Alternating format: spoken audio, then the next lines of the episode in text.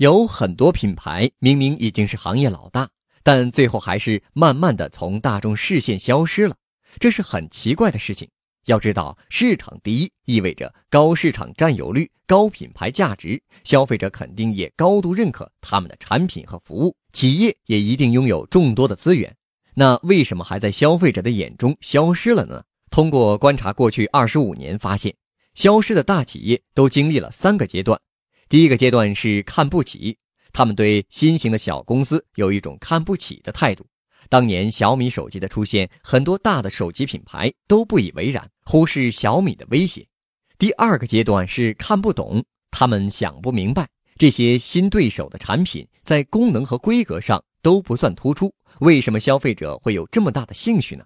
第三个阶段是追不上，新型公司在耕耘了一段时间后，形成了自己的平台和生态，而传统大企业还在原地转圈，已经错过了扭转局势的机会。那么怎么创新才不被市场淘汰呢？第一个是大局观，简单理解就是在做产品创新的时候，要了解市场的大趋势，根据趋势去创新。第二个是创新的维度，做产品创新，很多人第一反应就是硬件创新，其实有很多维度是可以创新的。就拿快时尚服装品牌 Zara 来说，它就在供应链方面做了很大的创新。因为一般的服装品牌从设计师完成设计到成品进入店面销售，一般是四到六个月时间，但 Zara 只需要两三周，所以它能够迅速根据市场的反馈，把卖得不好的产品下架，卖得好的马上补货，而顾客也总有动力去 Zara 逛逛，因为它总有新品。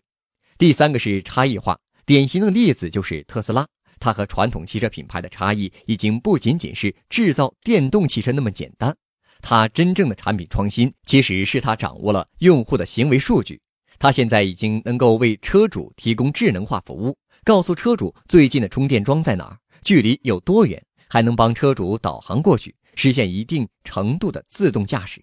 现在特斯拉的市值已经超过通用汽车，成了美国市值最高的汽车品牌。可就在去年，特斯拉才卖出七万多台车，而通用卖出去大概一千万台。是什么让投资者认为它这么值钱呢？这是因为啊，未来被认为自动驾驶和共享汽车的时代，而特斯拉拥有更大的潜力。